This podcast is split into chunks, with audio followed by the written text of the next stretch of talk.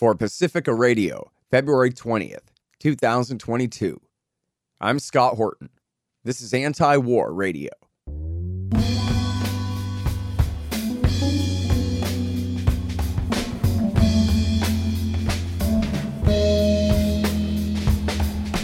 All right, y'all, welcome to the show. It is Anti War Radio. I'm your host, Scott Horton, editorial director of antiwar.com and author of Enough Already Time to End the War on Terrorism. You can find my full interview archive, more than 5,600 interviews now going back to 2003 at scotthorton.org and at youtube.com slash Scott Horton Show. And you can follow me on Twitter at Scott Horton Show. And we're going to be doing some fundraising for KPFK this morning, too. All right, you all on the line. I have got Ben Freeman again. He is a research fellow at the Quincy Institute for Responsible Statecraft, and he has a book called The Foreign Policy Auction. I didn't know that. What a great name, too. Previously, he was director of the Foreign Influence Transparency Initiative at the Center for International Policy. Welcome back to the show, Ben. How you doing? I'm good, Scott. Thank you for having me back on.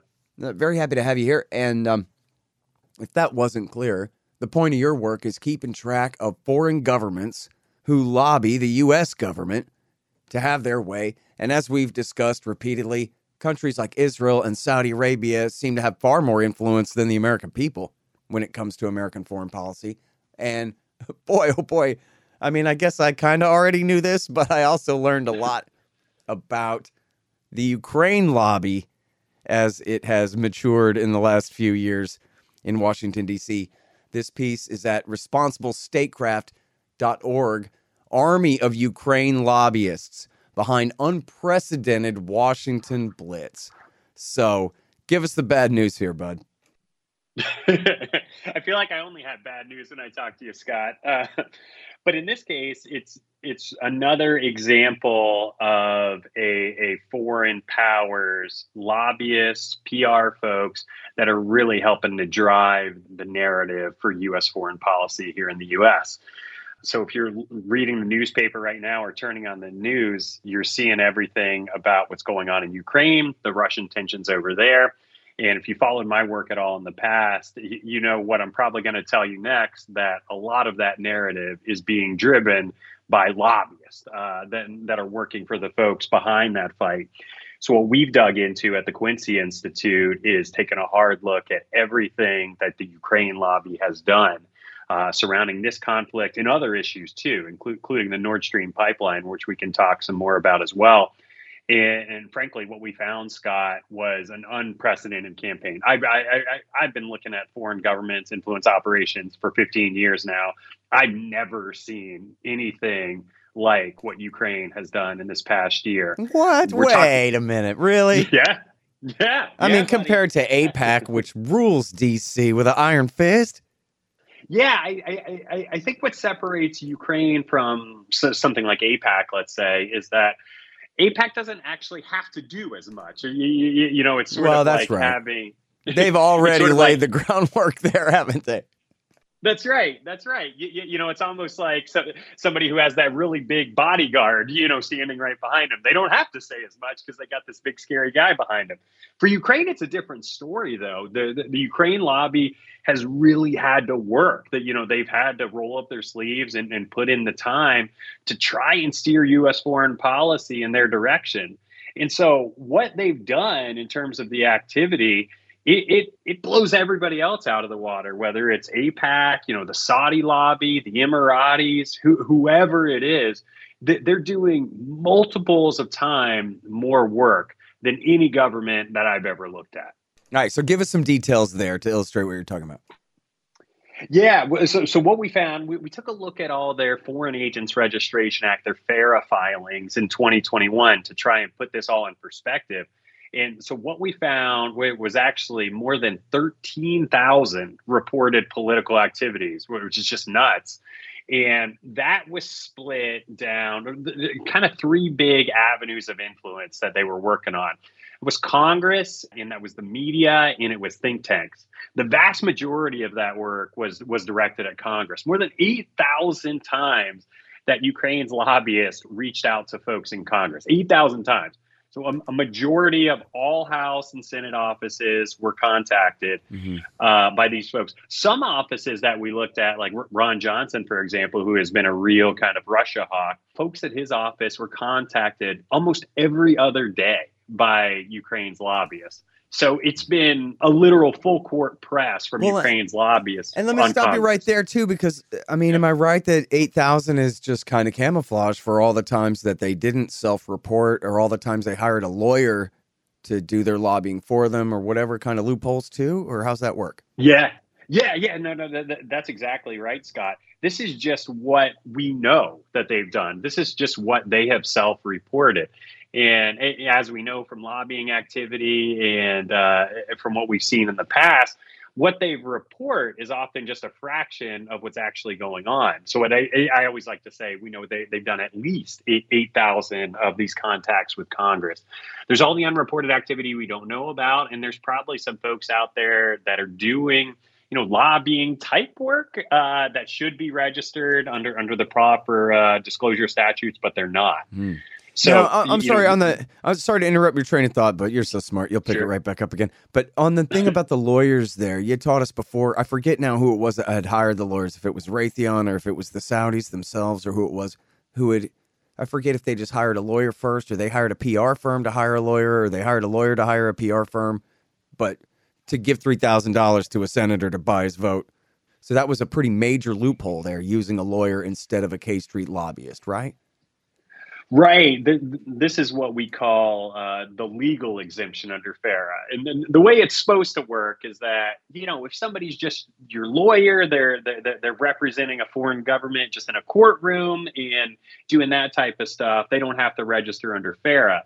But what we know very, very often happens is that you might hire a lawyer uh, ostensibly for a court case, uh, but then that lawyer goes on CNN. they go on Fox News. You know, they've got an NPR story coming out, and they're effectively serving as a PR person for you. And so this loophole then gets exploited all the time. You know, Saudis, Emiratis, you name it. A lot of foreign governments are exploiting this to have people who are on their payroll but not registered under FARA still doing uh, ostensibly PR work on their behalf. Yeah.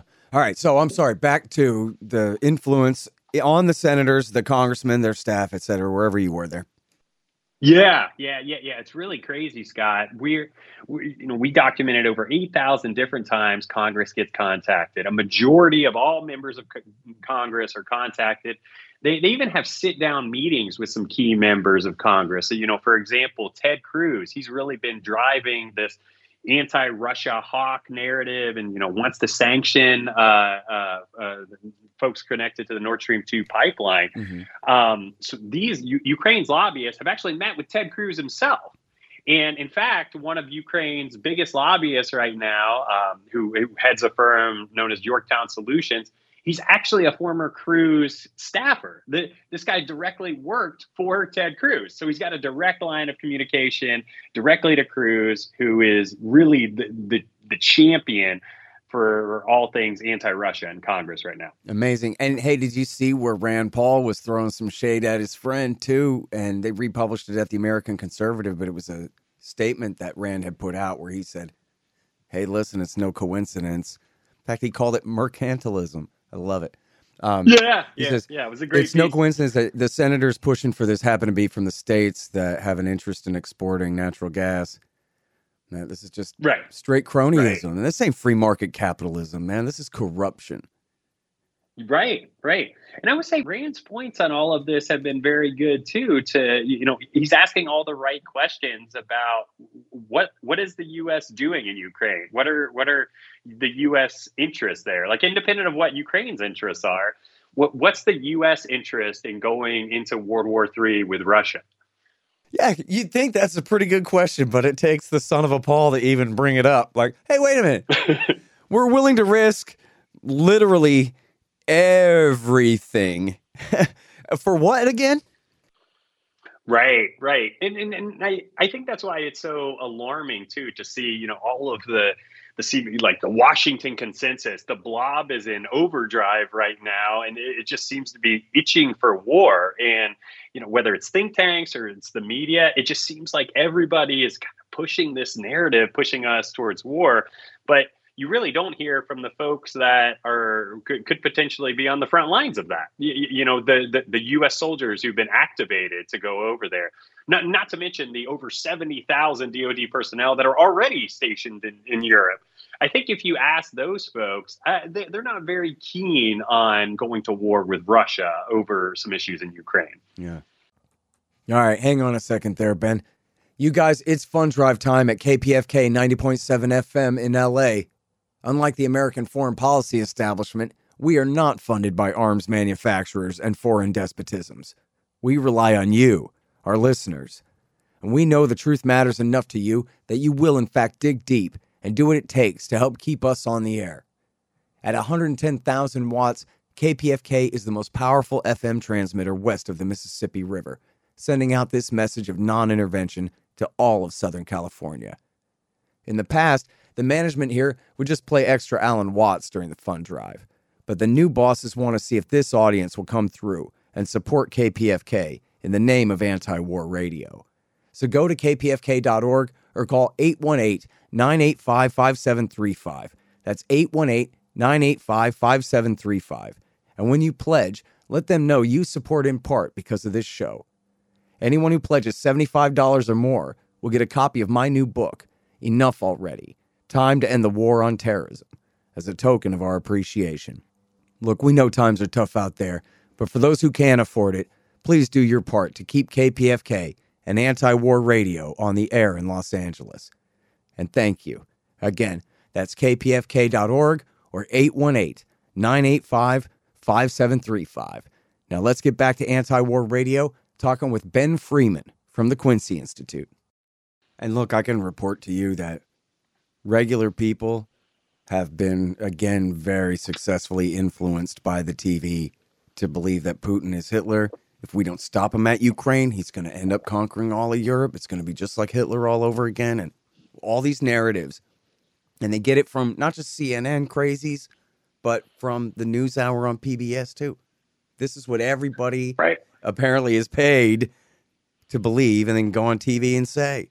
And when they all agree, then geez, they must know what's going on, or what are they so afraid of? You know? Right. And I would say too, from our research, that, this dives right into another aspect of, of what we've been looking at with Ukraine's influence, and that's on the media. I I don't think it's any accident that the narrative that we're getting from the media about this is so hawkish, because in some senses that's by design. U- Ukraine's lobbyists contacted media outlets more than two thousand times last year they had meetings with key officials from, you know, CNN, Fox News, uh, you name it, CNBC. You, you go down the list of outlets, and chances are they've either had a face to face meeting with Ukraine's lobbyists or they've been on the phone with them or received literally hundreds of emails in some cases. Um, and the, the, lobbyists too are going very directly uh, to to influence in some cases. They're planning op-eds. They're they're helping to shape all of these narratives that we're hearing. So it's really no accident that the media seems very hawkish on this issue right now. Yeah. Well, and who's sticking up for the other side of the story there? Russia must have some kind of, you know, lobbying. They obviously work very hard at pushing RT out there and that kind of thing. Do they do anything else? Do they have lawyers and K Street lobbyists that go up to the Hill and tell their side of the story? Yeah, they, they, do. Um, a couple issues going on here. They, number one, they do have their own side of this uh, lobbying and influence operation. Um, frankly, Russian state media is not really good at convincing uh, uh, Americans to to change their tune. But the real influential side of this for the Russians are the the pro-Russian pipeline interest, and principally the, the, this Nord Stream two pipeline being built by the Russian energy company Gazprom. And Gazprom has a bunch of lobbying firms working for it and other folks working on the pipeline uh, too. But unfortunately, all of these folks are registered under what's called the Lobbying Disclosure Act, which is really just supposed to be f- for foreign businesses, not for foreign governments. Um, and so, unfortunately, we don't really know a lot about what they're up to. I can't mm. really provide to your listeners any any detailed account of what the Russian lobby is doing. Uh, because they're not registered under the Foreign Agents Registration Act. They're registered under the Lobbying uh, Disclosure Act. And I don't think they should be, frankly, because, you, you know, we know Gazprom, who's building this pipeline, this is a Russian state owned company. And because they're a Russian state owned company, they should be registered under FARA. So there's really an uneven playing field when it comes to the, the transparency behind this lobbying fight. Yeah. Hang on just one second. Hey, y'all, they've got great deals on weed at thehempspot.com. The Hemp Spot specializes in Delta 8 tetrahydrocannabinol instead of Delta 9, so they can send it straight to you anywhere in America. Recently, a friend moved and didn't have a guy in his new town, but then he heard about the hempspot.com on my show and was saved, figuratively and literally, because if you use the promo code Scott, you get 15% off every order and free shipping on any order over $100 legal jams, bud, gummies, and the rest in your state. TheHempSpot.com. Spell the THC. You guys, my friend Mike Swanson has written such a great revisionist take on the early history of the post World War II national security state and military industrial complex in the Truman, Eisenhower, and Kennedy years. It's called The War State. I have to say, it's the most convincing case I've read that Kennedy had truly decided to end the Cold War before he was killed. In any case, I know you'll love it. The War State by Mike Swanson. Some of y'all have a problem. You've got chickens, but you don't want to stand around throwing food at them all day because of all the important stuff you have to do. Well, the solution to that is to get the free range feeder from freerangefeeder.com. The free range feeder has been developed to satisfy the needs of the poultry chicken hobbyist and the homesteader. The convertible design allows for four different mounting methods. Go to freerangefeeder.com slash Scott or use promo code Scott to get 15% off and get the free ebook. Subscribe to their newsletter to immediately receive your free copy of Getting Started with Backyard Chickens. That's freerangefeeder.com slash Scott. Well, Okay, but beyond, you know, direct disclosures and all that, are you under the impression that they lobby on the Hill very much or they just deal with the State Department anyway? Or do you think if you could compare their activity on the Hill to Ukraine or to Saudi or whatever, where would you rank it, do you think? Oh, I don't think on the Hill that they have anywhere anywhere near the sway of the Ukrainians are certainly nobody wants to be seen with them at this point anyway, right? So they just deal oh, with the State Department. They're toxic. They, I mean, I mean they're toxic. If you're yeah. a if you're a lobbyist for for Russia, you know you're you're a salmon swimming upstream, and there's just bears everywhere trying to eat you. Hey, you know, Senator Sessions, a conservative Republican, long time. You know, I don't know how many terms he served, but many served. I hate that, but you know that's what they call it. Anyway, yeah. uh, he was accused of high treason for meeting with the uh, Ukraine with pardon me with the Russian ambassador in his Senate office in front of his staff, who were all retired army officers, and and this was supposedly part of, you know, yeah. Anyway, toxic kind of right. association. You don't want to have much to do with. There, point made. Yeah, yeah, exactly. I mean, R- Russia is just s- such a scarlet letter right now on the Hill that the it, it's just so hard for for their lobbyists, the folks on their side, to mm-hmm. get anything done there. See, here's the thing, they, man. Right, like when you're young, you think that adults know everything, and then when you're a regular guy, you think that congressmen know things. But then when you pay much attention to this stuff for very long, you realize that they're too busy to really know things. That's what their staff is for, telling them what they know and whatever. And then their staff are young people who don't really know much except that what they just heard from the lobbyists who dropped by. And it's a very kind of enclosed sort of a bubble of a ecosystem of a, you know, echo chamber kind of a thing there where the, thank God the Quakers are here, right? If without the uh, FCNL, who's going to come to the Hill and say, well, actually, you know, that's not entirely right. There's another side of the story here you guys should know about. And it's really that easy, right? Just buy some lobbyists, create a narrative, and stick it in the brain of Pelosi and her people, and you rule the day. That's it. Right, right.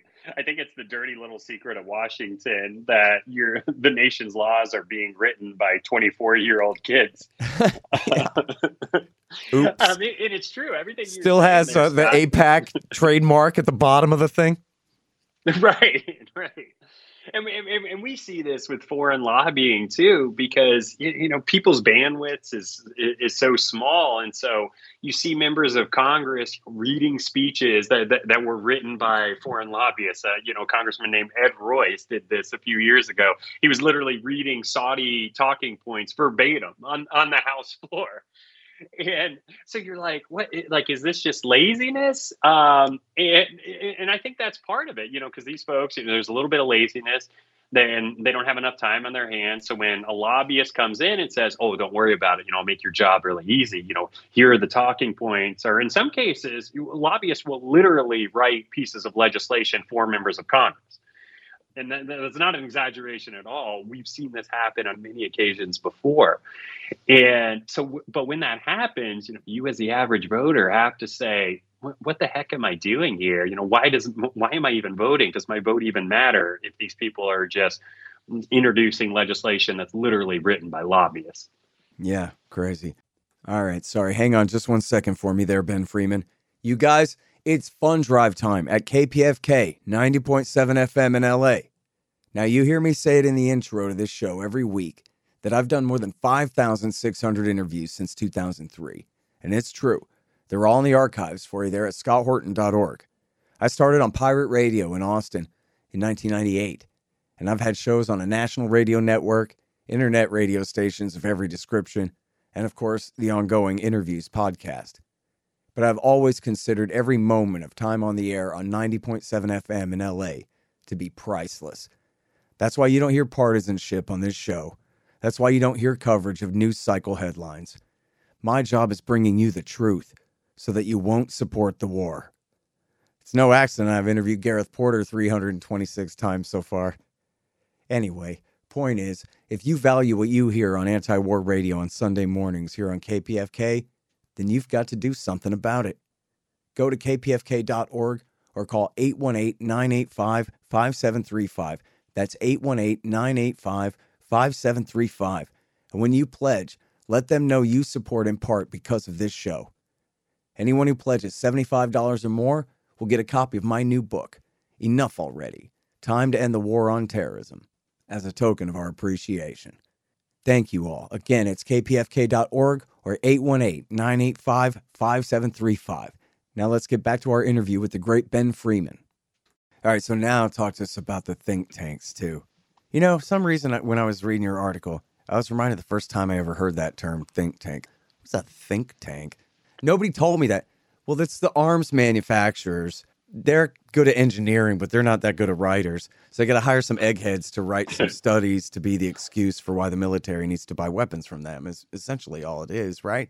But then I guess this kind of goes unremarked upon, unnoticed. And maybe I think you've told me before that you think this is kind of a new phenomenon in the last generation or so, where you really have the think tanks also directly sponsored by foreign governments to incredible degrees here, where there's no disclaimer when you hear from an expert from the Atlantic Council that this guy's paid by the Germans and the Qataris or whoever it is to tell you this Right. point of view here, you know? So, can you first of all describe a little bit of that think tank world from your point of view if you could and then the where it intersects with our story here with the Ukrainian lobbyists? Yeah, yeah, it's a great question. It's one, one of my favorite topics. And I think when we're talking about think tanks, think tanks in theory are designed to be some something of a bridge between the ivory tower, between academia and, and, and those eggheads on that side and, and, and, their fancy, you know, research and connecting that to actual government policies. So, in, in other words, to say, you know, we've got all this, you know, fancy scientific research out there. How do we actually translate that in, into good policies for the US government? That's ostensibly what think tanks are supposed to do in theory.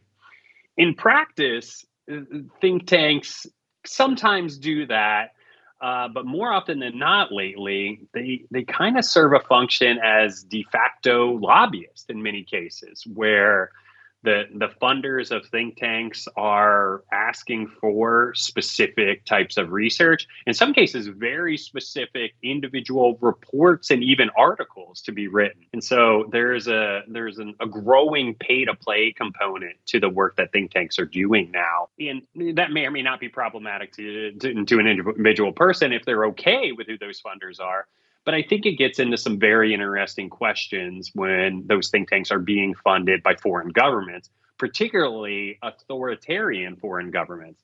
And this is what I found in my research is that foreign money is just pouring into think tanks. I did a report for the Center for International Policy where we tracked over $170 million going to the nation's top think tanks. And one of the biggest contributors to think tanks is actually the United Arab Emirates. And we know from multiple different examples that the UAE isn't just uh, handing over these millions of dollars and walking away. The UAE is asking for very specific things uh, arms sales, uh, for folks to turn a blind eye to the situation in Yemen. Uh, and in some cases, too, they're looking to get specific U.S. weapon systems uh, sold to them, like U.S. military drones, which they've recently been authorized to buy from the U.S. too. The other thing on think tanks I, I, I think is worth noting too is that they can serve as what I like to call holding tanks, where people go and join a think tank that you know might lean a little to to one side of the aisle or the other, and they just kind of hang out there until their party gets back in the White House, uh-huh. and so then then they can leave the think tank and go back into the next Republican or Democratic administration. So in this way, did you coin that phrase? No, I'm sure somebody else much smarter said it before I did. But no, I like that. I think... so, for example, the Center for a New American Security during the uh-huh. last years of W. Bush, when they were gearing up to take over the Obama government and launch the surge in Afghanistan. Exactly right. I think CNAS is a perfect example. And you, you know, you look down the roster of CNAS now, and you look at Biden administration folks the Biden administration is now filled with former CNAS people. Um, and these are folks who, under the Trump presidency, they just sort of went to CNAS. In many cases, were just sort of holding out there and, and biding their time till they could get back in. And so Biden wins the presidency, and then swoop, it's right back into the executive branch. And I expect it to happen again for CNAS and other think tanks like it. You know, when uh, when there's a Republican back in the White House, they'll once again, you know, leave the administration and just jump back right back into these Democratic holding th- tanks and j- just wait there for a few years until they can jump right back in again. Mm-hmm. So, can you tell us about the Atlantic Council? Sounds nice. We like the Atlantic Ocean. That's a that's a nice place full of fish for us to eat and things like that. So, what could possibly go wrong? I don't know. Yeah, yeah, that's a that's a great question. I, I live down in Florida now, and so I'm I'm right by the Atlantic Ocean, and I love it. but the yeah, Atlantic what a great Council, name for a council. I don't know. Right, wonderful, wonderful. The, the Atlantic Council is uh, is a favorite uh, topic of mine, frankly, in that the, the Atlantic Council has I, what I think is the notorious title of getting money from a more diverse set of foreign governments than any other think tank in D.C.